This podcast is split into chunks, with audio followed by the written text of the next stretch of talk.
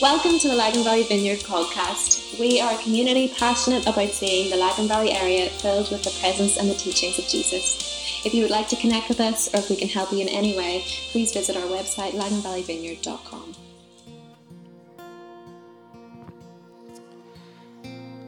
Today's teaching text is from Galatians chapter 1, verses 1 to 12. Come, Holy Spirit. Paul, an apostle, sent not from men nor by a man, but by Jesus Christ and God the Father who raised him from the dead, and all the brothers and sisters with me. To the churches in Galatia, grace and peace to you from God our Father and the Lord Jesus Christ who gave himself for our sins to rescue us from the present evil age according to the will of our God and Father, to whom be glory forever and ever. Amen. I am astonished that you're so quickly deserting the one who called you to live in the grace of Christ and are turning to a different gospel, which is really no gospel at all. Evidently, some people are throwing you into confusion and trying to pervert the gospel of Christ. But even we or an angel from heaven should preach a gospel other than the one we preach to you. Let them be under God's curse. As we have already said, so now I say again if anybody is preaching to you a gospel other than what you accepted, let them be under God's curse. Am, not, am I now trying to win the approval of human beings or of God? Or am I trying to please people? If I were still trying to please people, I would not be a servant of Christ.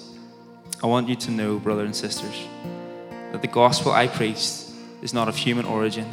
I did not receive it from any man, nor was I taught it. Rather, I received it by revelation from Jesus Christ. Good morning, good morning, good morning. Welcome to Lagan Valley Vineyard. If we have not met before, my name is Stu. I hope you're well. It kind of it does feel like autumn, right? It kind of we're moving towards that. Um, I, though, am already dreaming of summer. And one of the things I want to let you know about, um, you've heard us talk about this a little bit over the past couple of months. We're going to be talking about it a lot over the next couple of months as well. And we are incredibly excited about a festival that is going to be kicking off in May time, the 29th to the 31st of May. We are going to be gathering together with churches all across Ireland to be able to gather around three things feasting, family, and also fire. We are bold enough to believe that God is not done with this place yet. And we believe that we want to get together and see the next great awakening in Ireland. And we're going to do it together, and it is going to be so much fun. The tickets for New Year Festival are now live. So if you want to go on to the website, uh, newyearfestival.com, please do pick up your tickets. We're going to talk about this a lot. But here's the thing that you may or may not know. Um, we in this community, have joined with a couple of friends, um, some in Lurgan and Portadown, and some in Newcastle, to really kind of get this thing going. And we're taking the lead in this. We're going first and seeing this thing happen. And can I really encourage you, as our community, to join us as we go first? Um, so as we think about this, book it into your calendar. But also, um, if you want to book your tickets, you're now free to do that now, and it does kind of help as you organise a festival whenever you actually have some money to be able to do it. So, um, can I really encourage you to come with us, join with us, and to book in your tickets? If you do it now, you'll be able to save a tenner. So, you know, bargain hunters, get on it, and um, join us for a New Festival. The one thing I also want to just mention is just to reiterate what Chris said earlier. We are so excited about baptisms tonight, and as we've been teaching the past couple of weeks in our Immerse series, this is a moment for us to both witness uh, people's lives being transformed by Jesus, but also for us to be able to welcome them into our community. We never miss a wedding. We never miss the chance to meet a newborn. So let's not miss baptism service tonight. So 6:30 tonight for tea and coffee, and we're going to celebrate at seven o'clock, and it is going to be very. It proves to be a very exciting night, right? Is that what I'm supposed to say? Cool. Let me dive right in. Pharaoh wouldn't let up. The beatings didn't let up. The command never let up. Make more bricks is what they heard every single day. The family of Israel are enslaved in Egypt and they've been dehumanized by the intense demands of productivity. They were slaves, they were bound up in, this life of producing bricks to be traded or to be assembled into these beautiful buildings of power and so called control. And they were hurting, they were tired, and they were trapped. And yet God heard their cry. And he sends Moses to stand in front of Pharaoh and to declare his cry, Let my people go. For God's desire is for his people to always live in freedom. Pharaoh wouldn't let up. But God wouldn't let up either. And so there was this moment of rescue, this moment of exodus, whenever tools were thrown down, the seas parted, and the people got to step into freedom. And with only wet feet from the seafloor, the family of Israel are led into this new place, the place that they had longed for, the place where they were no longer defined by what they produced or their compliance or their slavery. They were now free. And yet, they weren't used to this new place, the place that they were led into, delivered into. They got so used to their old way of life, which was all about how many bricks they made, how they were able to stay out of trouble and do the right thing. And this place didn't need that old way of life anymore, but they really missed their old way of life. Despite stepping into the place that they longed for, despite this place of freedom, despite moving towards abundance that they couldn't even imagine, they began to ask, Can we go back? Can we go back to that place that hardly even tasted freedom before they started to miss their slavery? They got so used to it. It was so ingrained in who they were that they lost sight of what was right in front of them freedom, grace, and peace. Let my people go, God declared. Let's go back, the people grumbled. Today, we're kicking off a brand new series. We're going to be exploring the book of Galatians, and we're calling this series Galatians. And, and we're going to be working way through this from now all the way through. You see what I did there. We're going to be working through this all the way to Advent at the start of December. And at the heart of this letter, Paul is inviting us as the church to see that we are free. Through Jesus, we have experienced our own kind of exodus. And Paul is writing to a number of young churches to show them what this life of freedom looks like. If you're new to our community, it's really helpful for you to know that we really love this book. We absolutely love it. We believe that God speaks to us through it, and as we eat it up, His Holy Spirit shapes us and leads us in the direction of His kingdom. And we believe that the teachings of Jesus and His Word should be present in every single aspect of our lives, and we really want to help you in that. So here's the thing if the only moment that you open up the Bible and read it is once a week here in this room on a Sunday morning, you are missing out. What we do on a Sunday morning here, what I'm doing right now, is hopefully good, but it is not enough. What we're doing here on a Sunday is essentially a conversation starter. And we want to help you as the church to devote yourself to this book to engage with it every day, to process it, to wrestle with it, to ask questions about it, to learn from it, and to be shaped by it on the road of life, the context of your everyday life, as you think about it by yourself, as you read it, and also as you talk about it with other people. And that is why tribes, that is why table talk, and particularly it's why 321 is so important. These are different ways for different parts of our community to be able to feast on this particular book in our everyday lives. And so, through 321, over the next eight weeks, we're going to be reading through two books together every single day. We're going to be reading through the book of Galatians, which we're going to be teaching through, but also the book of Exodus. Two books where you'll see these echoes bounce off each other. And with the help of three questions every day, two prayers, and one practice, we really do believe that the words of these two books will come alive in you and will shape your life.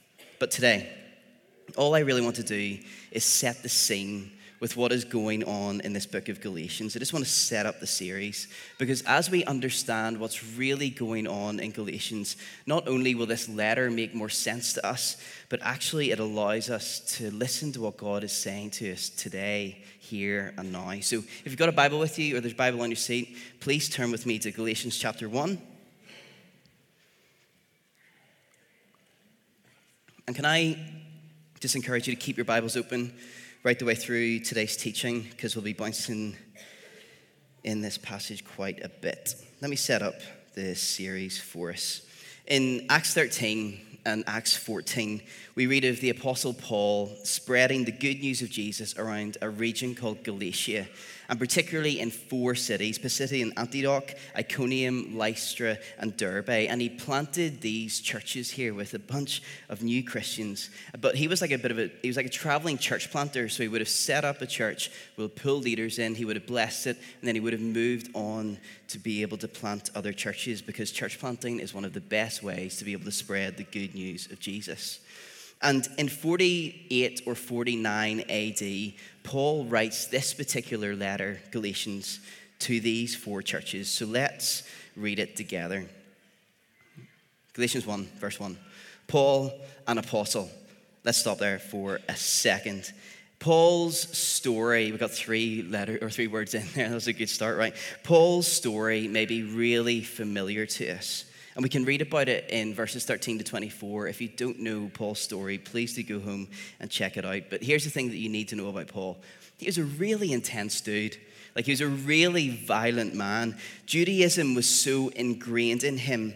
And whenever he heard about this new community of people who were leaving behind traditional Jewish practices and politics and following this new Jewish leader who called himself the Messiah, Paul, or Saul as he was known back then, tried to shut everything down. This new community he thought was both wrong and dangerous. These deeply held Jewish traditions were being forgotten about. And these Jesus followers were sharing a very different story altogether. And they were inviting Gentiles, flipping Gentiles, to come into the Jewish community and to be a part of it. And Saul was having none of it. And so he began to persecute these Jesus followers. We can read about this in Acts. Saul was actually the coat handler for the men who would pick up stones and murder Stephen, the first Christian martyr. And yet, Saul is walking along a road to a town called Damascus one day, and he encounters the one that he was trying to stop and destroy. He encounters Jesus, and his life is completely transformed. His name changes, and he began to share the good news of Jesus and this new way of life of the Jesus followers to anybody who would listen, especially the Gentiles. Look at verse 23. This is the summary of Paul's life. The man who formerly persecuted us is now preaching the faith that he once tried to destroy. Listen to me. Your life is not too messed up to be transformed by Jesus. He turned around Paul's life. Trust me, Jesus can turn around your life too.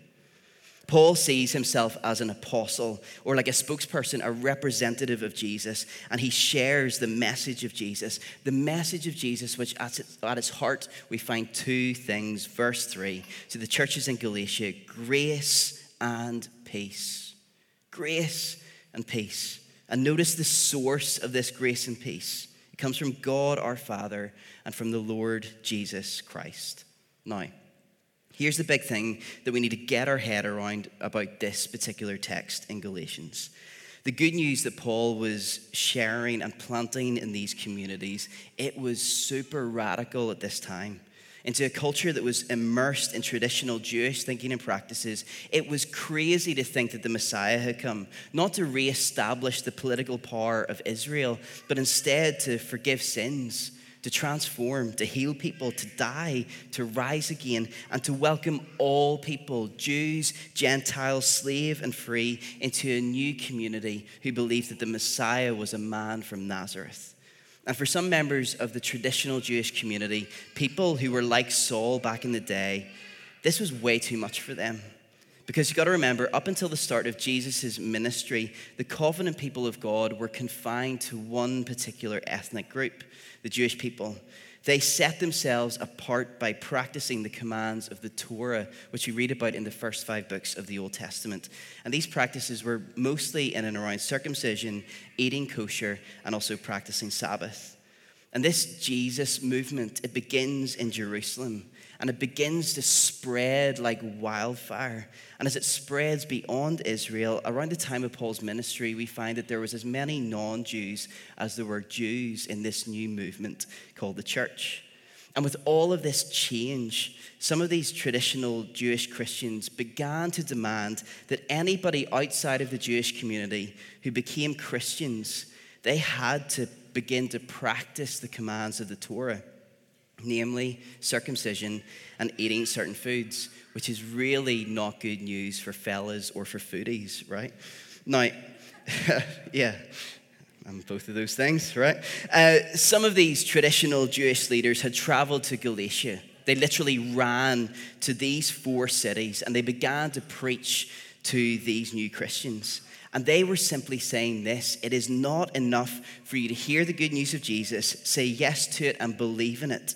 To do the right thing, you have to add into your life all of these traditional practices into the mix so that you can become a proper Christian. The gospel of grace and peace that is planted into this community the one that Paul plants, the one that we long to embody and share with this region, goes like this. You were once separated from God. You were slaves to sin, but we have been pursued by the abundant love of God. And as we believe in Jesus, as we say yes to Him, as we surrender our lives to Him, we get to be immersed into the fullness of His life and we receive his promised Holy Spirit. We become transformed and we're invited to practice his way and to enjoy his presence. We are transformed by his grace, unmerited grace, grace that you cannot earn, grace that we get to say yes to. And yet, these teachers are kind of twisting that, they're adding to it. And we read about it in verses 6 and 7. Read with me. I'm astonished that you're so quickly deserting the one who called you to live in the grace of Christ and are turning to a different gospel which is really no gospel at all. Evidently, some people, these teachers, are throwing you into confusion and are trying to pervert the gospel of Christ. These false teachers are saying basically, okay, leave your old life behind. Yes, become Christians, but you see all of that stuff about being immersed fully in the goodness of God, being saved by unmerited grace, it's not quite up to scratch. It's not quite enough you actually need to add to your life. You need to do this thing, that thing, and the other thing so that you can become a proper Christian. And these teachers were confusing these communities, convincing them that they needed to add to the finished work of Jesus. They were basically saying the gospel of Jesus is insufficient, it is not enough. So the Galatians had reached the promised land, they had tasted freedom, and they were saying, let's go back. Here's the thing the gospel of Jesus, the gospel of grace and peace that we read about here, it finds its source, its origin, and its end in Jesus. Verse 11 and verse 12 says this I want you to know, brothers and sisters, that the gospel I preached is not of human origin. I did not receive it from any man, nor was I taught it. Rather, I received it by revelation from Jesus Christ. This gospel of grace cannot be earned by our effort. We can't achieve it, we can only receive it. And this gospel, it doesn't find its origin in us or our efforts or our energies. We find its source, its origin in the complete work of Jesus. Jesus hanging on the cross declares over the cosmos, but particularly over your life, it is finished. And these teachers are pulling this community away from this truth. They're saying that Jesus' work isn't done, it's not complete. But if you do this thing, that thing, and the other thing, it will be. And Paul is flipping, raging.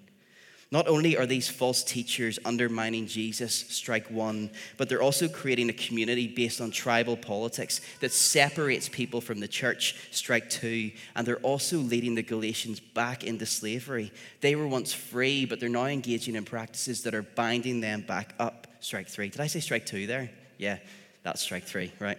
And with that, Paul is raging.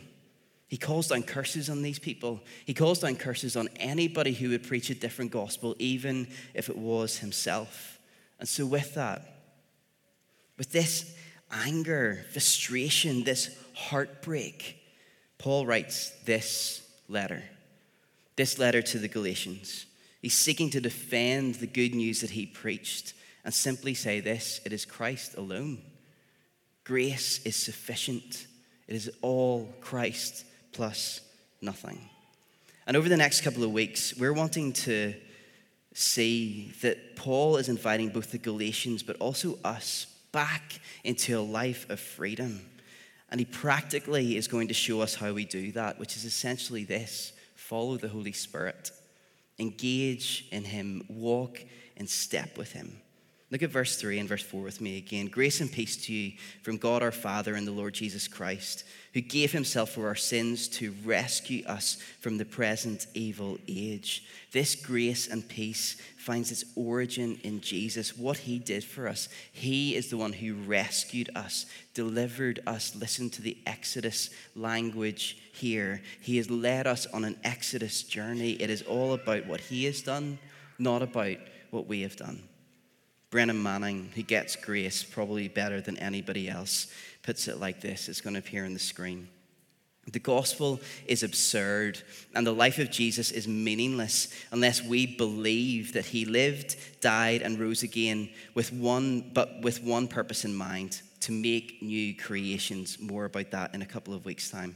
Not to make people with better morals, not about what you do, but to create a community of prophets and professional lovers, men and women who would surrender to the mystery of the fire of the Spirit that burns within, and who would live in ever greater fidelity to the omnipresent Word of God, who would enter right into the center of it all, the very heart and the mystery of Christ, into the center of the flame that consumes, purifies, and sets everything aglow with peace and joy and boldness and extravagant, furious love. This, my friends, is what it means to be a Christian. It never begins with what we do for God, it always starts with what God has done for us, the great and wondrous things that God dreamed of and achieved for us in Christ Jesus. Can I get an amen, please? The Galatians had been sold a gospel that wasn't even the gospel at all. It had become all about them, what they had done, and they were engaging in these practices that were binding them up. They had reached this new place of freedom, but they were living like slaves. And Paul, who's heartbroken, writes this letter. And as you read it over the course of the next couple of weeks in quiet in your home, as we teach it here, please, as you read through these words and listen to them, listen out for the voice of God, who from the beginning, right the way to the end, says the same thing Let my people go. So that's what's going on in Galatians. But what about here and what about now? We can look at a letter like Galatians or any book in the Old Testament and think, you know what, we're not really engaging in ancient practices lifted, lifted from the Torah. So this isn't really relevant for us, right? Good news for fellas and foodies. But it's important to say right off the bat, right at the start of this series, that I see this pattern of adding to the gospel of grace and peace by our efforts and by our energies all of the time. And I am, hear me in this, I'm not making a judgment call on that. I see this happening right in my heart and in my life and in my motivations, my ambitions, and what I do. I am more legalistic than I would care to admit. And we need to realize, and it's subtle, it's really subtle but we need to come to see that we're constantly in danger of becoming enslaved once again. Let me be really clear about the pattern that we're talking about here. Gareth, you want to flick on the slide? We were once in slavery.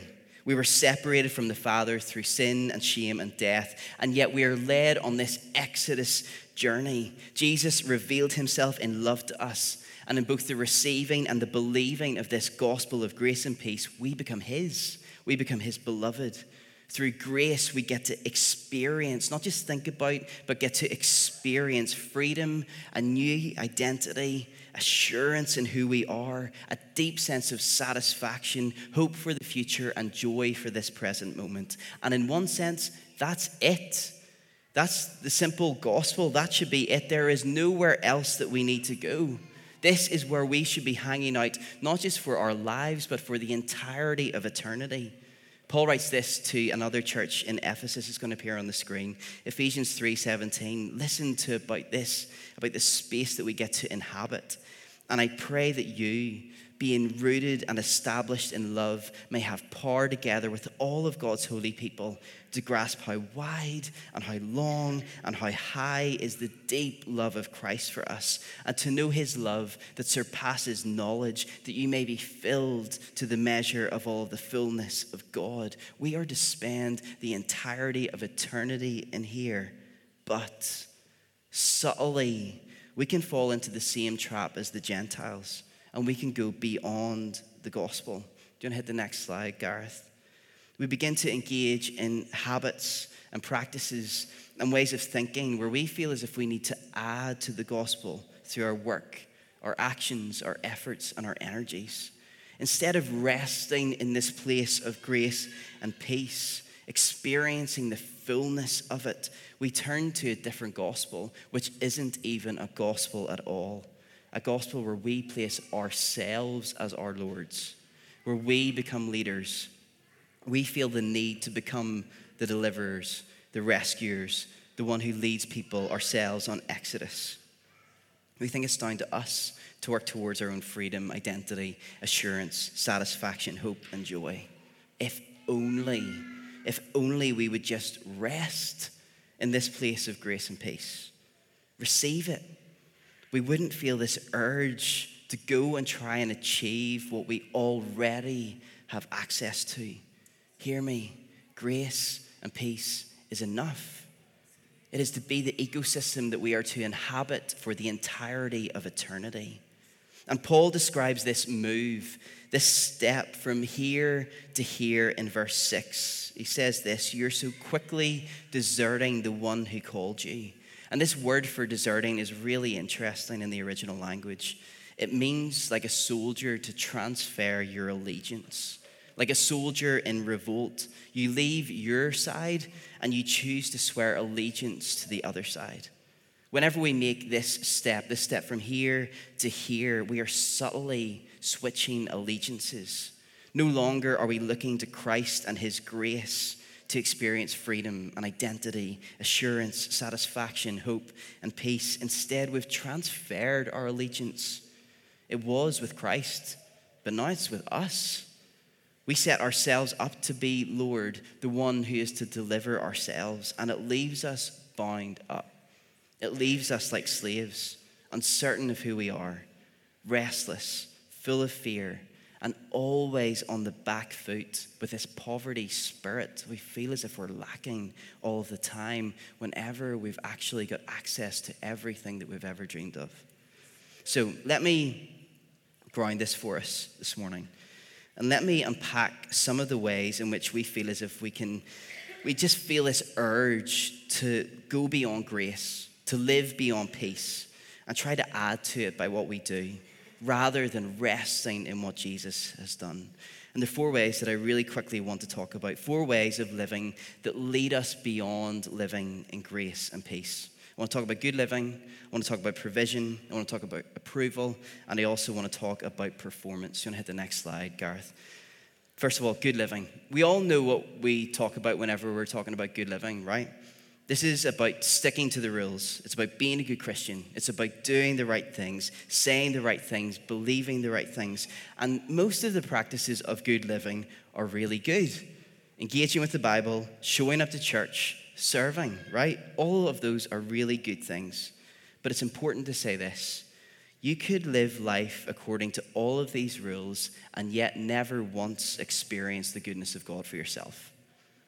You could live a life of never breaking the rules, and yet you could find yourself never experiencing the freedom that the Holy Spirit offers you.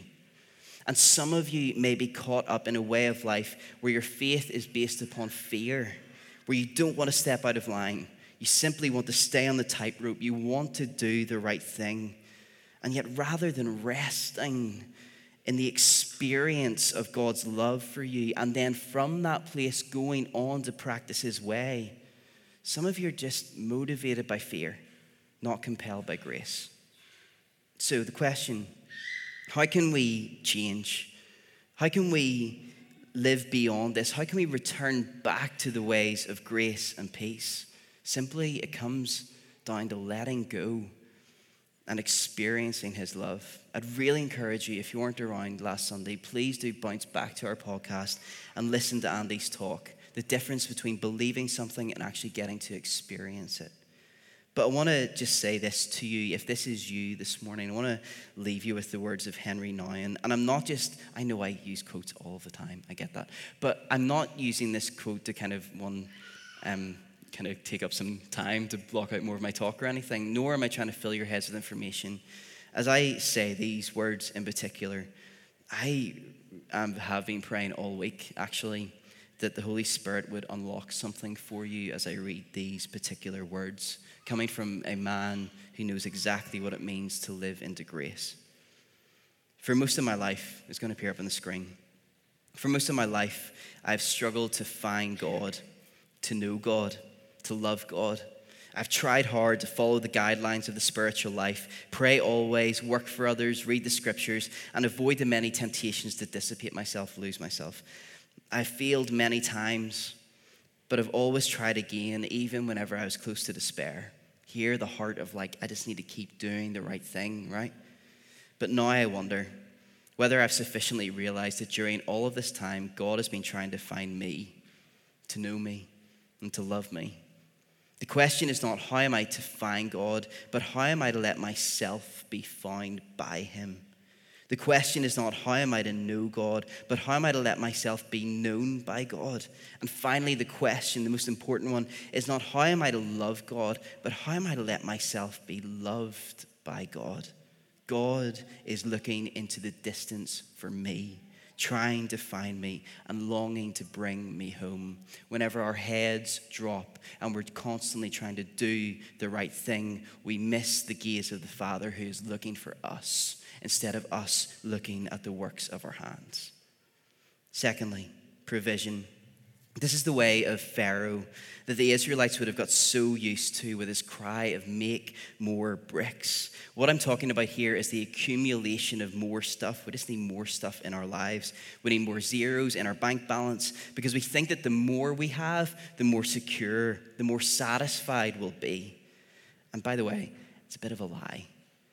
It's a bit of a lie to think that accumulating more stuff will leave you with lasting security and peace. Why? Because the goalposts just keep moving all the time. And so you end up in this never ending cycle of needing more money, needing more stuff, needing more experiences. I need more in my life. If that is you this morning, listen to the words of Jesus of Nazareth. One of his best teachings and one of his most important teachings for our age. Jesus says this so do not worry, saying, What shall we eat? What shall we drink? What shall we wear? These people are coming to him thinking, I need to provide for myself. I need more stuff in my life to be able to survive. Jesus says the pagans run after all of these things, and your heavenly Father knows that you need them. There's an acknowledgement of the Father that those things that you want are good. But what Jesus is saying here is don't be motivated by them, be motivated by something better. Jesus says this seek first the kingdom and righteousness, and all of those other things that you've been looking for, they'll be given to you as well. God provides for us. Trust me. The one who is upholding the universe by the word of his power knows more about what you need than what you think you need. And he's able to give it to you more than you're able to achieve it for yourself. The motivation to get more to be able to try and fill our lives with more stuff or more security is not going to work. It's not going to cut it for us. But whenever we set our hope, our allegiance on Christ and his kingdom, whenever that becomes our focus, guess what? All of our needs get provided for. Thirdly, approval. I'm rattling through these, but thirdly, approval. There's a biblical command for us to cultivate what is known as the fear of God. Unfortunately, many of us, though, leave this aside and spend our time manufacturing the fear of human beings. A few years ago, Andy, Andy asked me a pretty direct question. You never ask direct questions, right? Um, we just sat down and it wasn't like, hey, how's the football or whatever. It was like, what's your deepest fear, Stu? Um, class, Monday, Monday lunchtime. And I, unlike some members of my of our staff team, I'm an internal processor, and I um, like to create some space to be able to like think about right, what am I going to say to this? But actually, this response just blurted out of me, which is really unlike me. And I said, letting people down. And I began to see in that moment that my sense of it was like an eye-opening experience for me. I began to see that my sense of worth, my sense of identity, my sense of staying on an even keel is motivated by how people see me, what they think of me, or even what I think they're thinking about me, even though they're probably not even thinking about me. You know what I mean? There's a really fine line between being approved by others, which is a really good thing, by the way.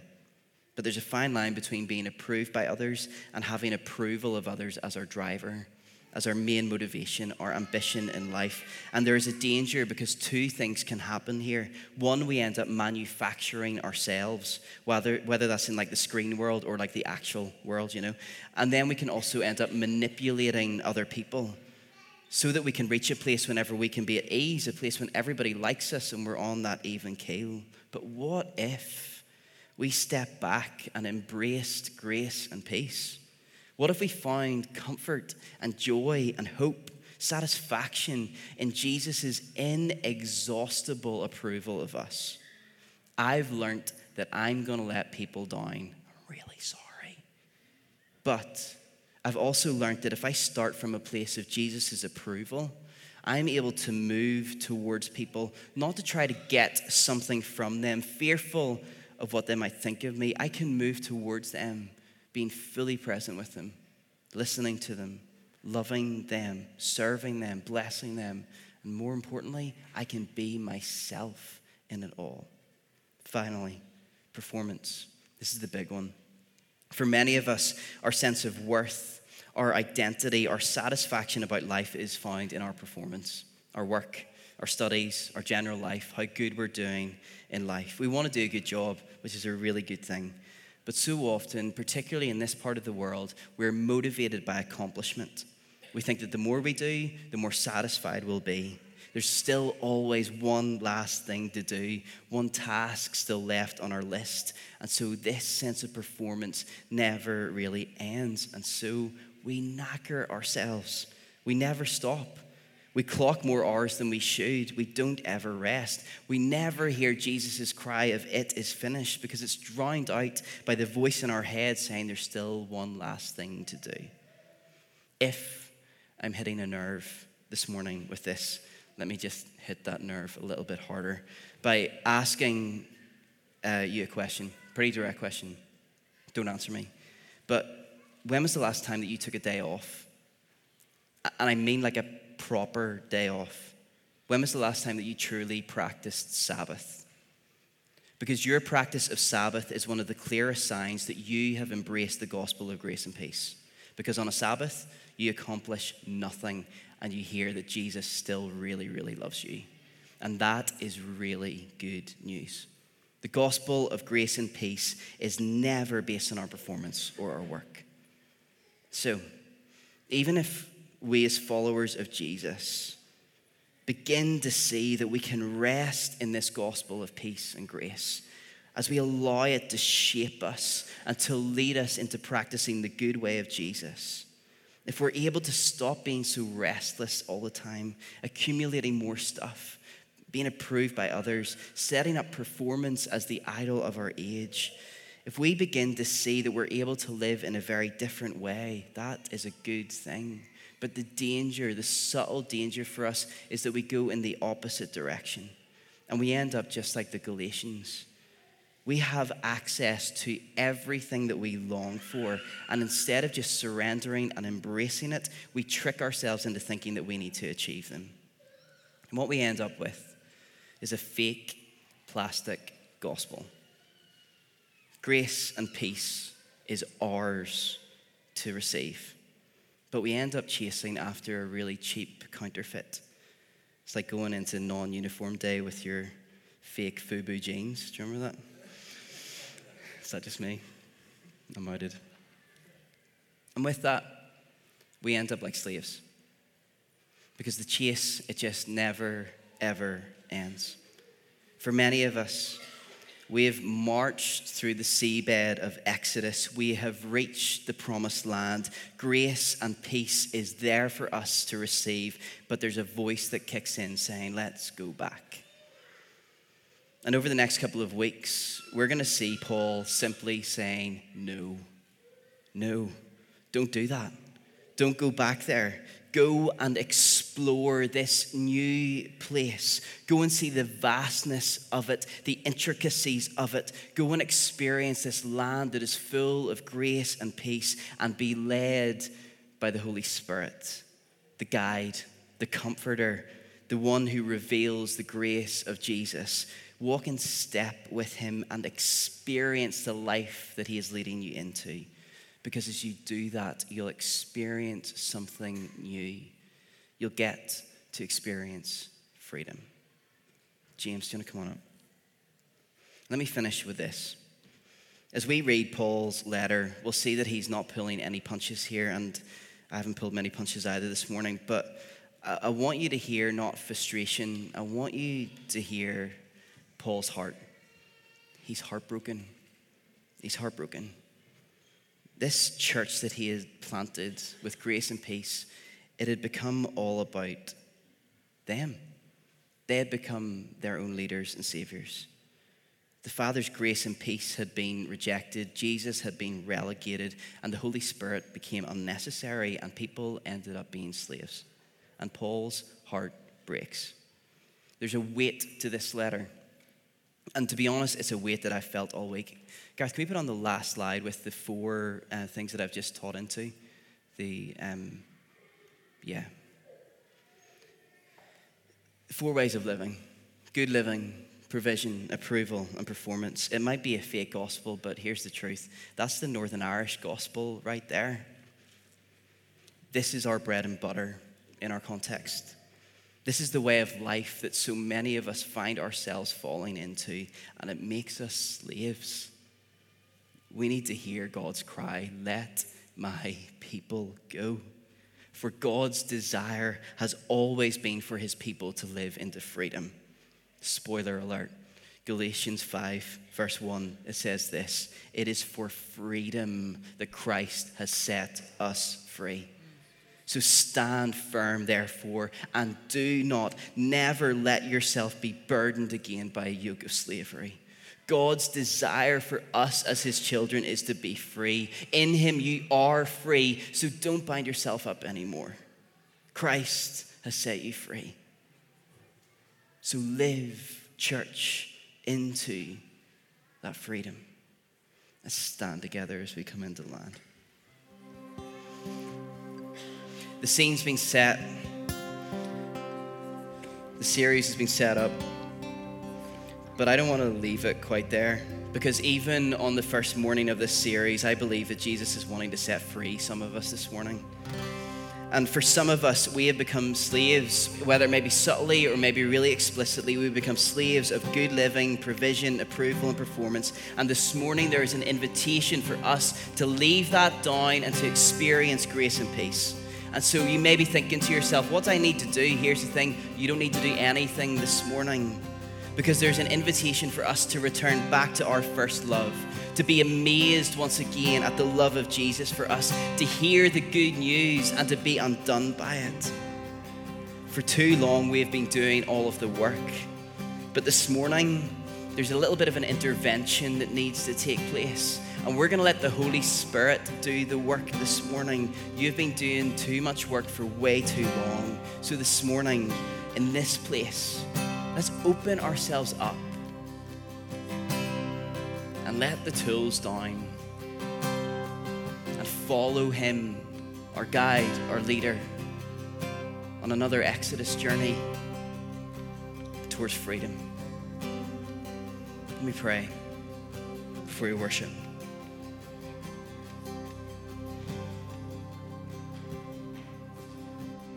Lord, we want to wait for you.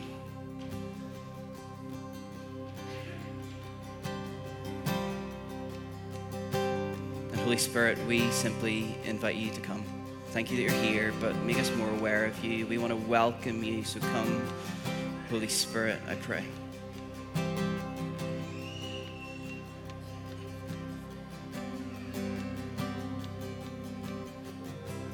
If you have found yourself becoming enslaved by these things that we've talked about good living, provision, approval, or performance can I invite you just in this one moment, as kind of like an act of I'm laying this stuff down, to engage your body in the posture of receiving?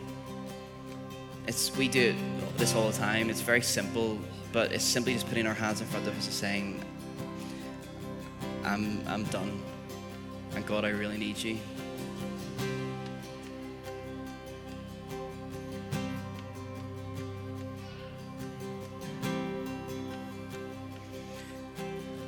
Spirit, we recognize that we have done too much for too long. We recognize that we have found ourselves enslaved.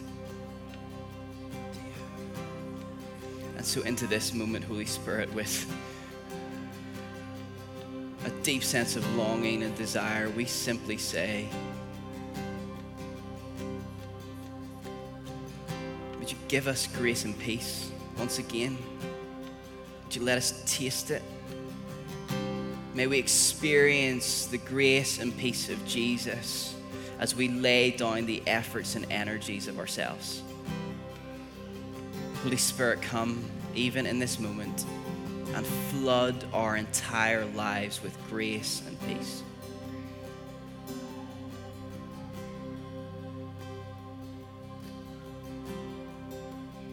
We lay it all down.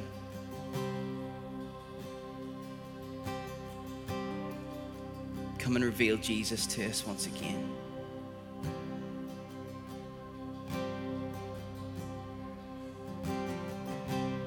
Lead us away from our slavery and lead us into your goodness, we pray. Um, I, I've just started a conversation. It's the kind of conversation that you might want to pick up even right now with the Father. So as we worship, in these next few moments. Continue that conversation with Him. Don't leave this place even as we sing. Open yourself up to grace, open yourself up to peace. Return back to your first love this morning.